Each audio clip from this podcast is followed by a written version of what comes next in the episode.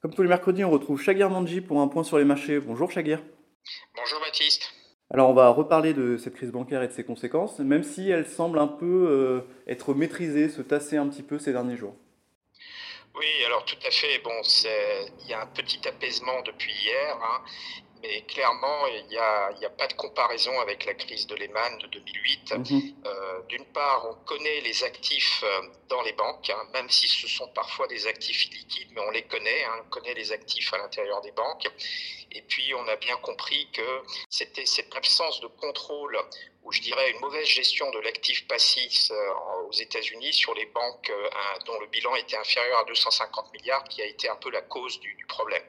Tout ça pour dire que nous faisons face finalement à une crise plutôt de liquidité et non pas une, une crise de solvabilité. La, 2008, c'était une crise vraiment de solvabilité. Cette fois-ci, c'est une crise de liquidité auquel, je dirais, les, banques centrales et les autorités ont répondu d'une façon, à mon avis, efficace.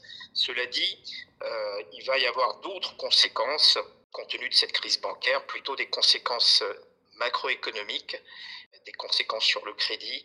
Mais pour la crise bancaire elle-même, je pense que petit à petit, peut-être, enfin j'espère en tout cas, qu'on ira vers l'apaisement. Alors vous parliez justement des conséquences. Est-ce que cette crise bancaire est un peu une conséquence de la hausse des taux qu'on a depuis un an?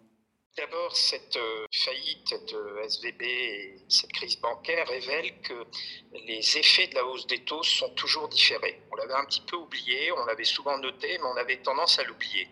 Et donc, euh, je pense que les, les, effets de la hausse des taux, la hausse des taux précédentes, hein, je parle vraiment des taux depuis un an, je pense qu'on aura les effets visibles dans les, dans les prochains mois. Donc, il ne faut pas exclure qu'on ait quand même euh, également un fort ralentissement, compte tenu de la crise bancaire, un fort ralentissement du crédit euh, vis-à-vis des entreprises et des ménages. Et ça pourrait être un peu le, catalyseur d'un ralentissement économique plus marqué, voire d'une récession, en tout cas aux États-Unis dans un premier temps.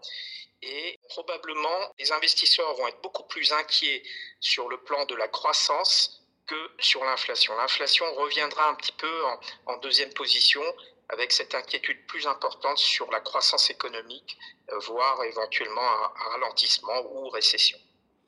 Et en termes de politique euh, monétaire à, moyen terme, euh, quel, quel changement ça, ça, peut induire?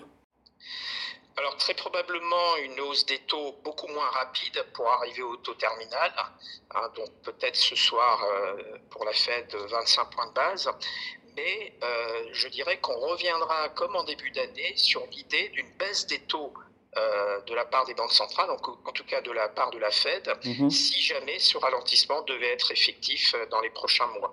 Donc une baisse des taux peut-être euh, courant début 2024, fin 2023, avec un ralentissement économique beaucoup plus marqué de l'économie américaine.